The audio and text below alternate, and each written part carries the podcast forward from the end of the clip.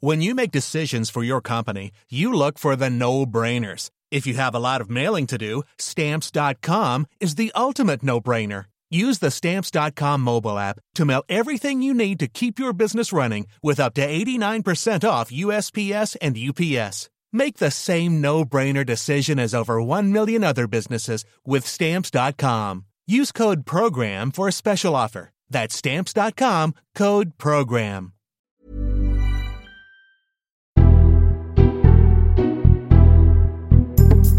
Hello, this is the Red Box Podcast. I'm Matt Chorley, bringing the best of my Times Radio show. You can listen live Monday to Friday, 10 till 1, on your DAB radio, on your smart speaker, or download the Times Radio app. Right, coming up on today's episode, a big moment for Keir Starmer as he seeks to sort of push the reset button on his relationship with big parts of his party. A big speech setting out his position on Israel and Hamas and why he won't call for a ceasefire. Patrick Maguire with analysis on that. We've also got a former Labour councillor who quit over some former comments made by Keir Starmer. I'll ask him if he'll return to the fold. That's coming up in just a moment. But first, we've been banging on about it for some time now. We've finally launched our brand new feature, our new podcast. It's called How to Win an Election. If you're used to get it, having Danny Finkelstein on your podcast on a Tuesday, well, now you can get him on a standalone podcast. Daniel Finkelstein, Times columnist, former advisor to John Major, William Hague, and so on. He is joined by Polly Mackenzie, former Lib Dem advisor, Peter Mandelson, former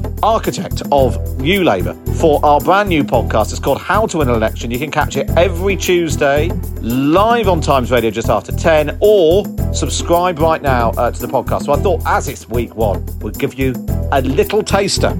Strike up the band.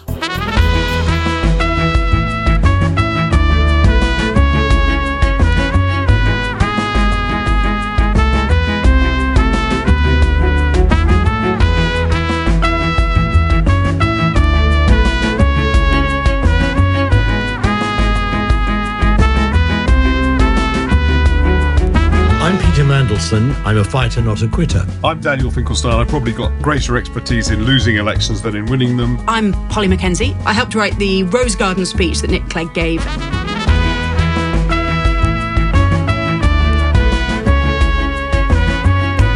Here we are then. Welcome to How to Win an Election. I'm Matt Chorley with your insider's guide to what will happen in the next uh, political year. Welcome, gang. Welcome to Times Radio Towers. Are we all all right? Yes, thank you. Matt, well. did, can I just ask you about that music? Yes, did of course you someone, can, Daddy. Did someone record that specially, or is it a record that I don't know about? very specially created. so someone went to work in the morning, said, "Love, I'm just going off into the studio Yeah. to play whatever that was." yeah, the How to Win an Election music. and someone had to write it as well. Yeah. Wow. Yeah, Just for us. just for us. And they added, uh, it started off with the trumpet, and then they added a xylophone and a double bass, and then here we are. Were they real instruments? They're or- real instruments, no Wow. expense spared. Did they come from different parties? The Liberal Democrats played the, tri- the triangle and the xylophone. Uh, anyway, well, that's good. It's a good start already. Uh, so I suppose I should introduce you properly now. Uh, that was Daniel Finkelstein, of course, Times columnist, uh, regular uh, with me on Times Radio, now part of How to Win an Election. Once advised David Owen in the SDP before working for both John Major and William Hague. Which wasn't very successful. More successful, helping shape the Tory modernisation of David Cameron and uh, George Osborne, and he spent years prepping Conservative leaders for PMQs. Hello, Danny. Hello. Thank you very much. And Polly Mackenzie, former Lib Dem policy advisor and speechwriter for Charles Kennedy, Ming Campbell and Nick Clegg, and Ed Davey, who over 15 years helped her party into coalition government and then out again. Polly, nice to see you. Nice to see you. I, I never wrote a speech for Charles Kennedy. Didn't you? Just you know, I don't. I wouldn't want to like promote disinformation. No, it's very Uh, they, they had a very closed shop. Luckily, um, nobody you know. in this room has ever said anything which turned out not to be entirely the case, so it's fine. And Good. finally, Peter Mandelson helped Neil Kinnock drag Labour back from the left and then helped Tony Blair get new Labour into government. Was slightly less successful at keeping Gordon Brown in power, but joins us now. Hello, Peter. How are you? Hello, Matt. You congratulations. Thank you very much. Um, Peter- on my, Peter tied the knot on Friday. Got married on Friday. I did, and Pol- I, Polly, Danny, were you invited? Yes. you were. NFI. NFI, not in. Unbelievable. it's very nice to be here, Matt. It's not quite where I thought I'd be spending my honeymoon, frankly. I think it comes as a surprise for both you and me. Well, it's nice. It's nice that you're all here. Uh, and if, if you want to get in touch with us at any point, if you've got questions for Danny, Polly, Peter, or me, email how to win, how to win, all one word, how to win at thetimes.co.uk. Uh, and we'll try and answer your questions over the coming weeks. But here we go then. Uh, let's dive in. Let's explain where we are right now, week one of How to Win an Election. In our latest YouGov poll, Labour on 48%, Conservatives, I think, on 24%. So all to play for. Uh, the Lib Dems are on 9%, Reform on 8 the Greens on 5 and the SNP on 4%, although, of course, they're all in Scotland. So before we talk about how to win an election, we should probably establish when we think the election will be. Peter, when do you think Rishi Sunak will go to the country?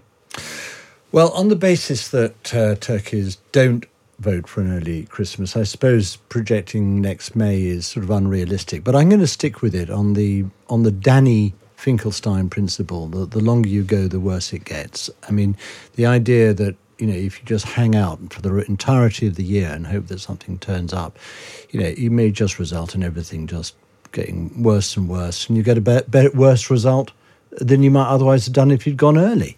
But I also thought that this Conservative Party conference would be the springboard for that. I thought they would use the conference to sort of frame a great time for change and then build up to a great crescendo next uh, May. But the conference fell flat. The pillars were not put in place. Uh, the springboard is looking decidedly floppy. Um, so it, it, may not be it may not be going quite as they hoped, but I'm still not writing off May. So, Danny, explain your your theory. This is based on your experience yes. working for John Major. Look, there are three dates you can have the election: May, October, or January 2025. And my theory, when I was working for, uh, following the experience of working for John Major, was that the longer we went on, hoping that something would turn up, the stronger the time for a change mood was. And Rishi Sunak clearly realises time for a change is a strong uh, mood because that's why he's trying, I think, unsuccessfully actually to co-opt it. So therefore, he knows it's there, uh, and the, it'll get stronger. So you would go in May if you saw that was going to happen. You realised it was going to build, and that's when I think coldly he should go.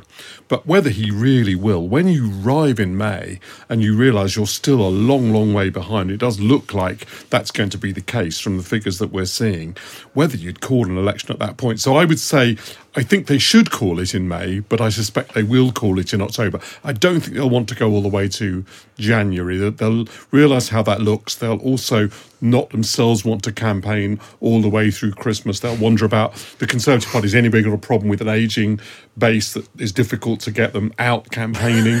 so they won't want to do that. Labour could make all the difference. The Labour canvassers are younger, yeah. Uh, and they'd be readier to go out. They've got thicker. They so, might get a new coat for Christmas, and they can get out and campaign. Exactly. So my, my anticipation is they should go in May, they will go in October. That's that'd be my guess.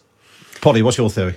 I mean, the question is what what do you want? Do you want, if you're Rishi Sunak, because in the end it's his decision, do you want to do the best thing for the Conservative Party, which is to minimise your losses, give yourself enough seats to rebuild in five or 10 years rather than 15 or 20?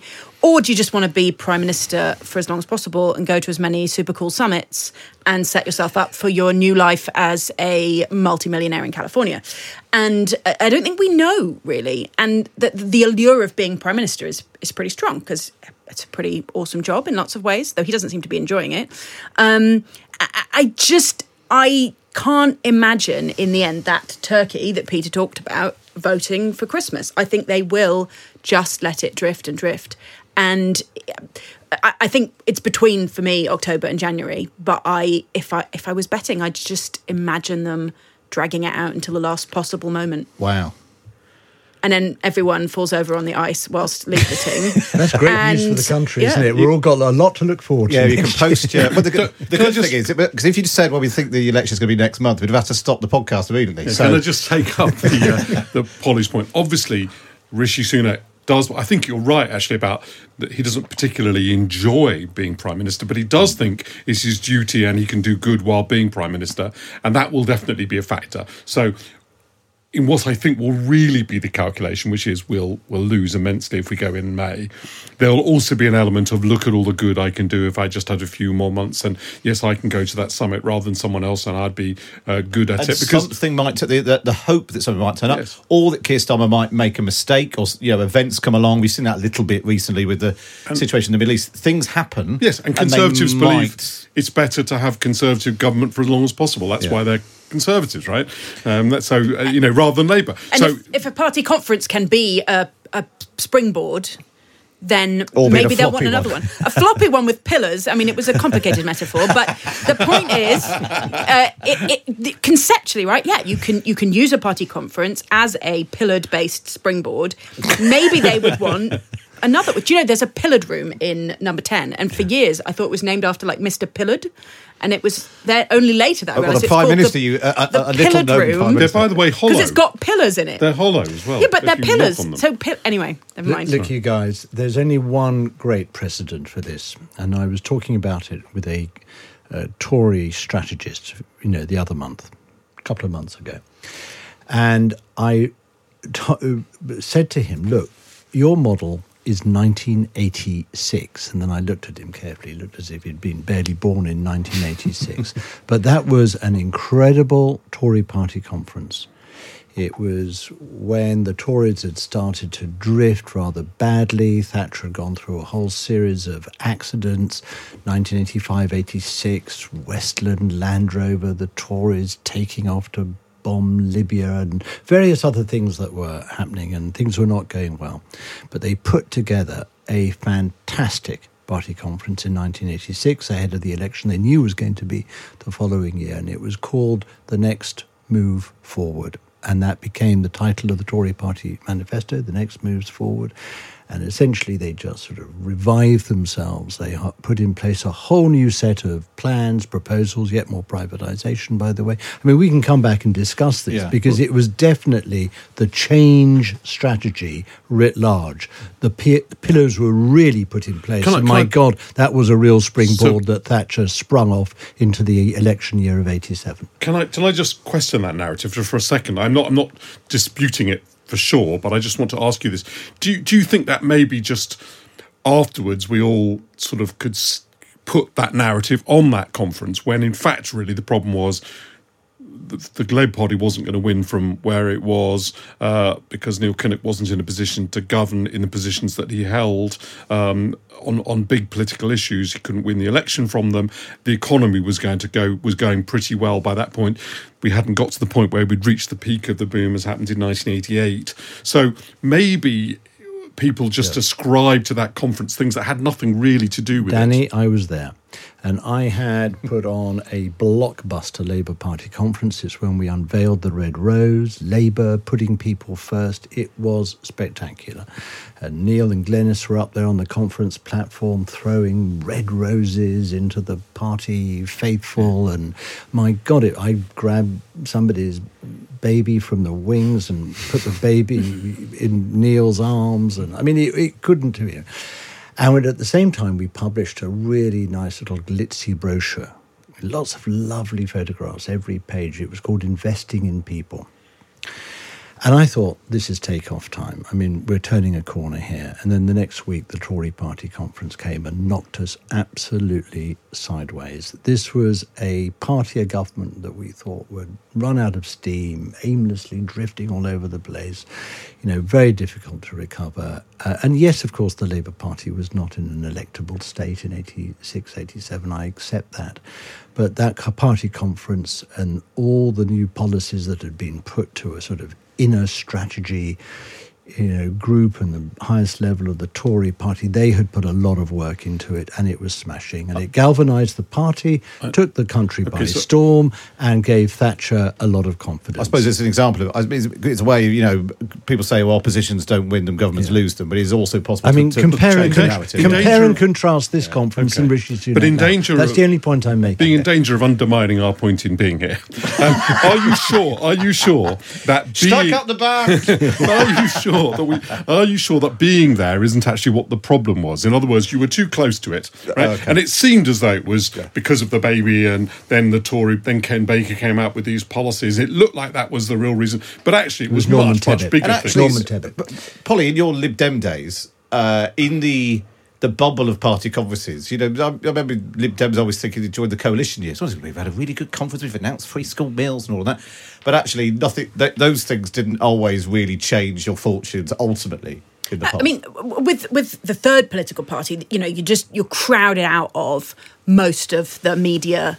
And, and I don't mean that in a like complaining about a conspiracy sort of way. It's just it's reality. You're rarely making the news in the way the government or the main opposition are, and so there's this sort of single moment where you actually get some attention and so much time and effort goes into thinking about and then planning for it. But but the fundamentals of being the third party cannot be eradicated that in a first past the post system you're just not that important so you'd sort of have this groundswell of excitement and uh, and all the applause and you know your leader would whatever it is go and i don't know lick ice cream or hold a baby or play with a dog or something. um, and in comparison, or in the, Ed Davey's case this year, played crazy golf with me. It was, well, a, it was uh, a highlight. Bournemouth of does have the best crazy Really golf of good all of the golf. beach resorts in the United Kingdom. So, um, but and in comparison with the coverage you're getting the rest of the time, which is basically zero, it feels transcendent. And then along comes the party machine, sometimes you know in the same bloody town, and it just descends on the place. And it's so different in scale and scope, and it, it can just have a You different should kind a of little, impact. don't you have a little bell? For, for, and for every time we learn something, because we've now learned about Bournemouth and the crazy golf, which may be our first first piece of information. Did you not know that already? I, so I thought, always thought it was Brighton that had better crazy No. golf. But Bour- the, Bournemouth is particularly good. Funny enough, 80, Naughty golf. 1986, I was there, but at the SDP conference, I think I'm right in thinking that was the year that the SDP and the Liberals fell out over defence, over the over the independent nuclear deterrent. And the reason I'm raising that is I'm not sure that really made any difference. So I'm just I'm just questioning Peter's narrative. Right? I'm I, I'm not I'm not saying. Because we're obviously got a whole series in order to examine exactly this sort of Yeah. thing.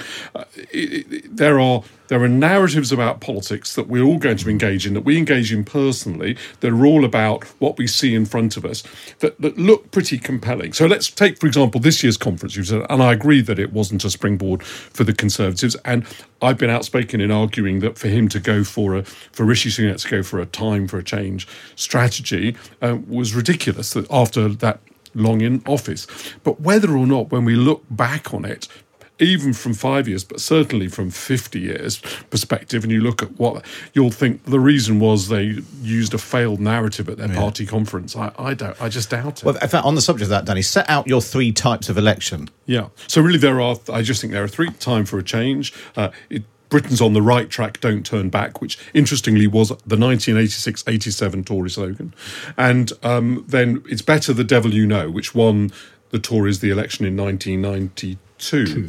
And um, you can run time for a change in opposition. So what's fascinating about, um, you know, as obviously Tony Blair did in 1997, but what but what's fascinating about the last general election, 2019, is Boris Johnson ran time for a change in office. Let's get Brexit done was time for a change from this And mess. what you're going to see in the coming year is Rishi Sunak, you know, running through all those gears. He started with a time for a change, but he didn't say what the change was from or to what. Certainly nothing sort of vivid up in lights. We didn't, none of us were any the wiser.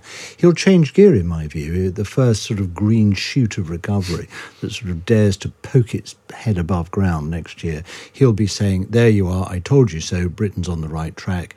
Uh, don't let Labour spoil it. And then it won't be sort of followed by a sort of forest of green shoots and everyone will be a bit disappointed. And then he'll change gear or two. And by, but again, and by the time we get to the election, uh, it will be better the devil you know. So- Uh, believe me, I predict this. Yes. That is, we are going to go through all these We- three, Exactly. all We- these three from all- now until election day. We've asked, uh, YouGov have polled these three, the, the Danny Finkelstein theory of three types of elections.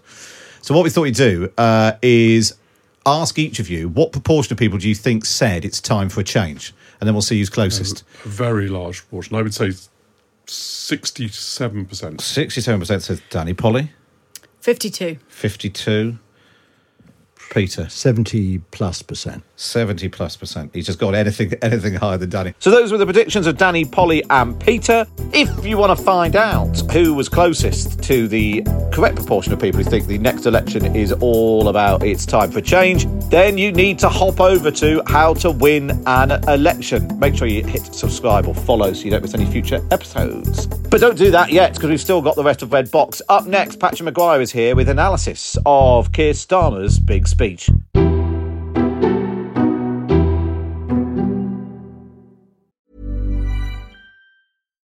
When you make decisions for your company, you look for the no brainers. And if you have a lot of mailing to do, stamps.com is the ultimate no brainer. It streamlines your processes to make your business more efficient, which makes you less busy. Mail checks, invoices, legal documents, and everything you need to keep your business running with Stamps.com.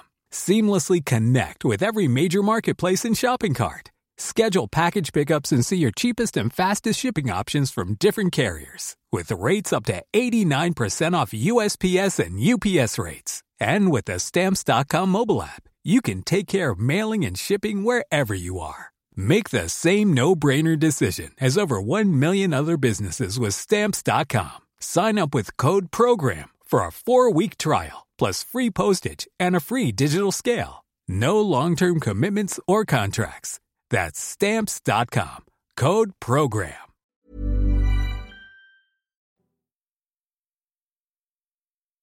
You're listening to the Red Box podcast. Now it's time for this. The Big Thing on Times Radio.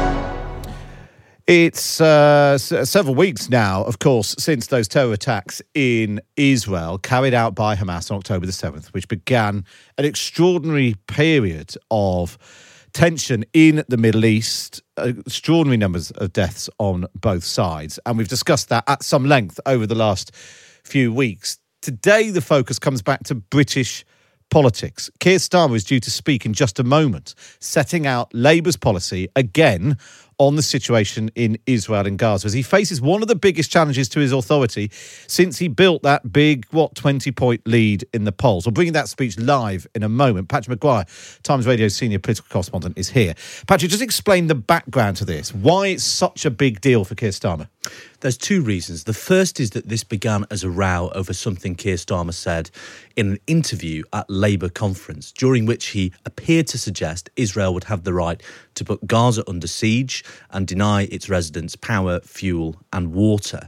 Now, that became a row over communications. He belatedly clarified those remarks, but in the time since, it has exposed big divisions in the Labour Party and its core vote. It's since mutated into a much bigger row over whether the Labour Party leadership is sufficiently representative of and alive to the concerns of its Muslim voters, who are a big part of Labour's core vote. There are several seats where they make up majorities, but many, many more where they've been the bedrock of their vote for some time. And also, in the time it took Keir Starmer to clarify those remarks, the sort of incoherent anger over how he communicated Labour's stance on the conflict has sort of transmogrified into a call for a ceasefire. And in the past week, we've seen several very senior Labour politicians, Andy Burnham, Sadiq Khan, Anas Sarwar, their leader in Scotland, call for a ceasefire. And this is Keir Starmer trying to strike the balance between appearing sensitive to those complaints but also making clear he is not for shifting on the substantive policy question. I think we have actually got the clip. This is of Keir Starmer on LBC because it's good to have this context of where he was, what he was saying. We sort of set all this off. Uh, so I think, yeah, we've got the clip of Keir Starmer. Uh, was it? Couple, it was at Labour conference. What's that? Two, It was three the weeks Wednesday ago. after his speech on the Tuesday morning. So this is Keir Starmer on LBC speaking to Nick Ferrari. I'm very clear. Israel must have that, does have that right to defend herself, um, and Hamas bears responsibility. A siege is appropriate? Cutting off power, cutting off water? Sir Well, I think that Israel does have that right. It is an ongoing situation. Um, obviously, everything should be done within international law, but I don't want to step away from the sort of core principles that Israel has a right to defend herself. So that that anyone listening to that would think it sounded like he was saying it was okay to do things that actually doesn't think are okay. Yes, and the Labour leadership's line is look, that was clipped in a way that was unhelpful to Keir Starmer. He was answering several questions which overlapped, all of which, if you strain, uh, you know, you squint, is credible. But the problem is, it's not what many people believe they heard from the Labour leader. And also, what he was saying there was very much in line at the time with Labour's strategic objective, which is to say, we have no truck with terrorism whatsoever. We can unequivocally stand behind the state of Israel, which, let's be honest, Jeremy Corbyn would not have done uh, at that moment after a terror attack on Israel by Hamas. That was their thinking then, but it has set off an almighty row. I wouldn't call it a crisis.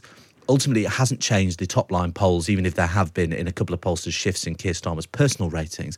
But it has exposed lots of difficulties that the Labour Party is going to have to face in government that we'd all assumed, or rather perhaps the Labour leadership might have assumed, that they wouldn't have to uh, address that Keir Starmer's authority within the party and poll lead had sort of sublimated. I wrote a piece in the Times on this theme last week. It's stuff like individual MPs mattering, the shadow cabinet having influence in their own right. They've been decisive in shifting the tone and emphasis uh, of the Labour leaders' line. The left, the parliamentary left, the Corbynite left, isn't dead yet. It's made lots of the running uh, on this issue. It's given them a new lease of life and a sense of moral superiority and confidence that a lot of people assumed had been beaten out of them. And also, what comes out of Keir Starmer's mouth really matters. We had a dry run of this when, uh, uh, in September, Keir Starmer, if you remember, appeared on the BBC and said, it might have been earlier than September, but a couple of months ago, Keir Starmer appeared on the BBC and said a Labour government would not lift the two child benefit cap in really no uncertain terms, he said that on Laura Kuenssberg's show on the BBC. Now, he didn't mean to say that. He just answered a straight question in a way nobody was expecting him to. He could lean into that row. And he did lean into that yeah. row because it told the story about his Labour leadership really he, he wasn't in control of events. He just turned them to his advantage. A similar thing happened on LBC, and that's part that's part of the job of political leadership. Yeah. is is taking events, unexpected events that come along, and turning them to your advantage. I suppose there's also an interesting question of his sort of approach to party management. When he was running for leader, he talked about unity above all else, bringing the Labour family together. Then he said you couldn't have victory without unity actually, quite often leaders define themselves against a particular wing. Tony Blair defining himself against the left. Neil Kinnock did the same thing. David Cameron uh, uh, defining himself against the right. Um, that actually, the, there's a risk for Keir Starmer. Keir Starmer, in, in the drafting of this speech, is making a decision about does he want to placate everyone or is he okay to, have a wing of his party, part of the Labour family, who are unhappy. But the problem is, for Keir Starmer, this is not just a wing of the party. It's rejuvenated the Corbynite left, but it is not a left wing issue or preoccupation. The discontent spans the entire ideological waterfront of the Labour Party. People like Shabana Mahmood, the only Muslim shadow cabinet minister, as a loyal a Starmer supporter as it's possible to imagine, as dedicated an opponent of the hard left as it's possible to imagine. She's among the people who is really uncomfortable with the party's position.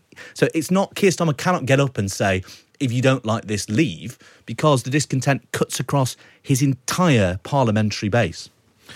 Well, we're just waiting to see Keir Starmer coming up uh, to make his speech. I think what we might do, let's take, should we take a break now and then we'll come back and bring you Keir Starmer's speech in full? That probably makes more sense. It's Matt Chorley on Times Radio with Patrick Maguire, uh, Times Radio senior political correspondent.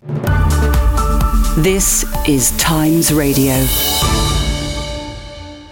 It's Matt Chorley on Times Radio. Keir Starmer about to make a major speech setting out Labour's policy on the Israel Gaza war. It follows a row. Patrick Maguire saying it's not quite a crisis yet, but a row within the Labour Party over his approach to not calling for a ceasefire, calling for a humanitarian pause, and so on. He's making a speech at Chatham House in central London.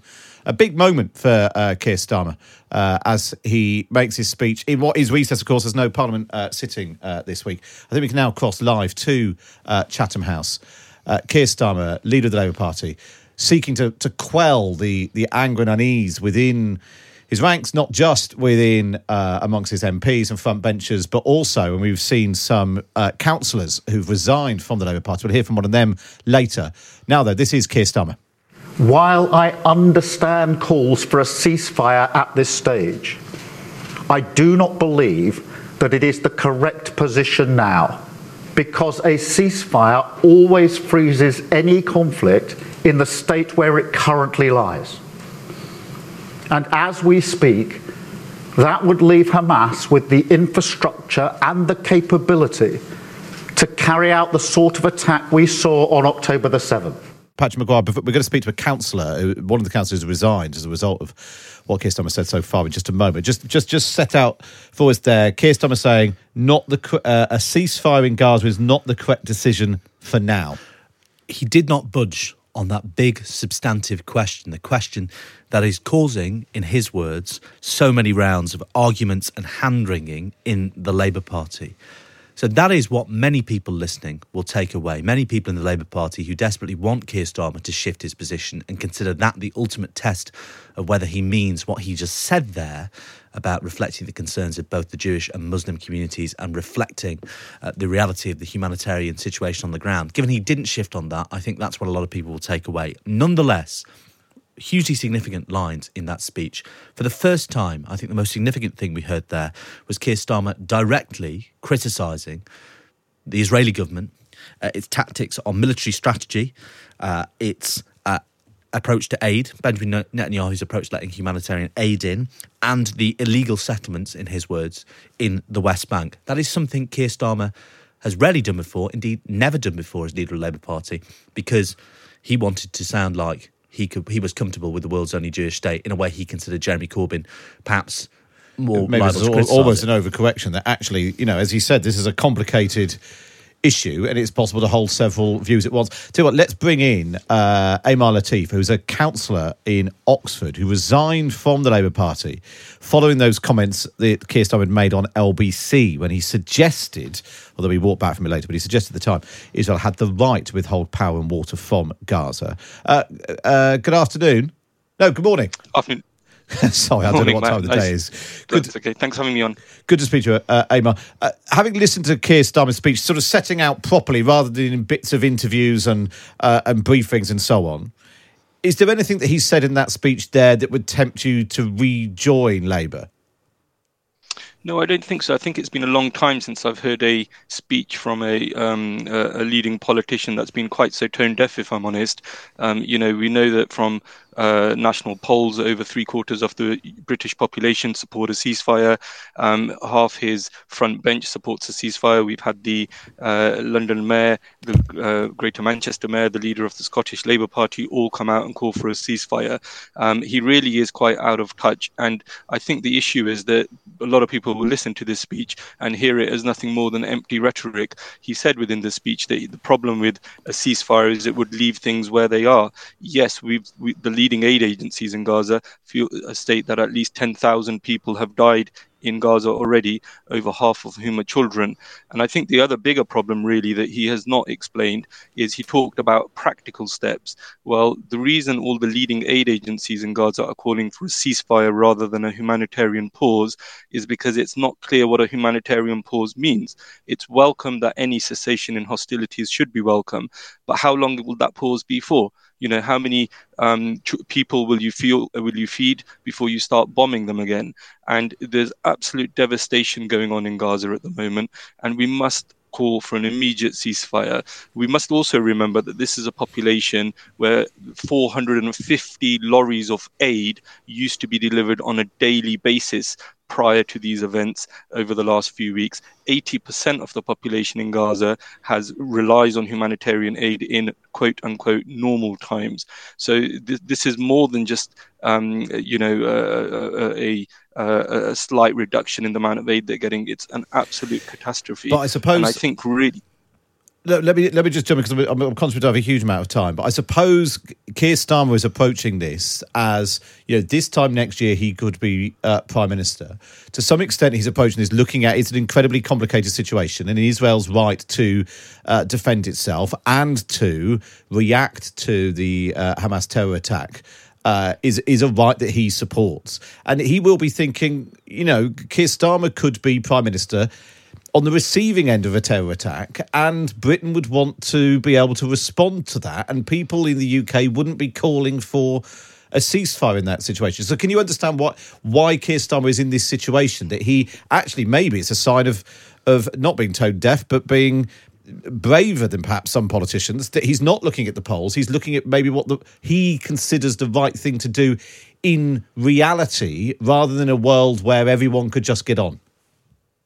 Well, to the contrary, there are more calls for a ceasefire coming from Israel than there are in the UK from leading politicians. So actually, um, you know, I, I, don't think it's true that the uh, the call for a humanitarian pause is the right thing to do. And as I say, over three quarters of the British population aren't calling for, uh, are, are wanting a, a full ceasefire rather than a humanitarian pause. How many, what Keir Starmer needs to answer, and to be honest, it's welcome that his position has shifted quite significantly on this already to some extent. Mm. In the early days, of course, he was asked whether he supported a siege on Gaza, to which he answered yes. I know he came back to uh, say that he was answering a different question, but we've all heard the interview. It took him nine days to issue that clarification, which really tell is quite meaningful. Israel does have a right to defend itself, but it must be within li- in line with international law. And all the leading um, international law experts are clear that there is currently collective punishment being meted out. There is uh, displacement of uh, civilians in Gaza. Over 50% of houses in Gaza have been destroyed. This is not targeting a, a terrorist organization.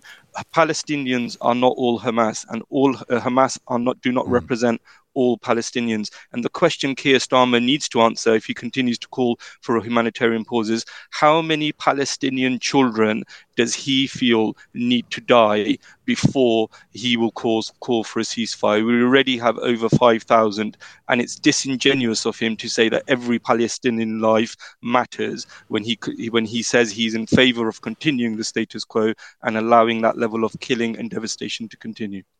Uh, just finally, before I let you go, uh, Amar, what's your message to those members of uh, Keir Starmer's front bench, the members of the shadow cabinet, who have uh, some have spoken out, some haven't? Do you think that they should remain in his shadow cabinet if they disagree with this policy?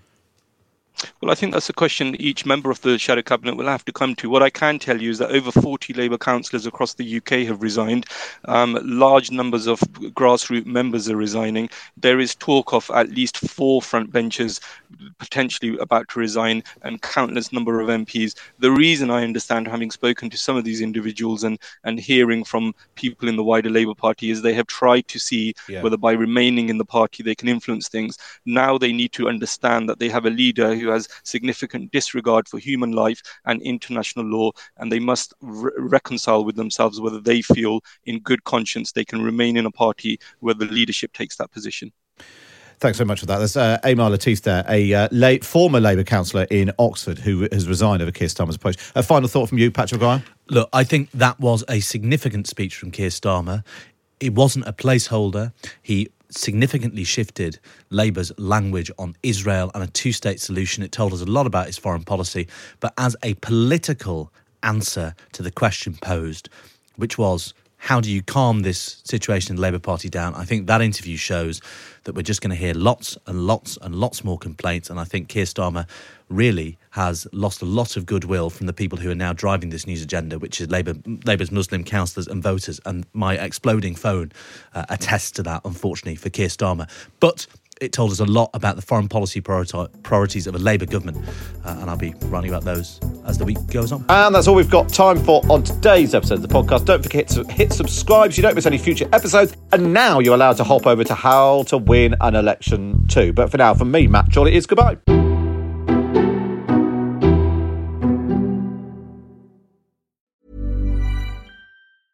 Even when we're on a budget, we still deserve nice things. Quince is a place to scoop up stunning high end goods for 50 to 80% less than similar brands. They have buttery soft cashmere sweaters starting at $50, luxurious Italian leather bags, and so much more. Plus, Quince only works with factories that use safe, ethical, and responsible manufacturing. Get the high-end goods you'll love without the high price tag with Quince. Go to quince.com/style for free shipping and 365-day returns.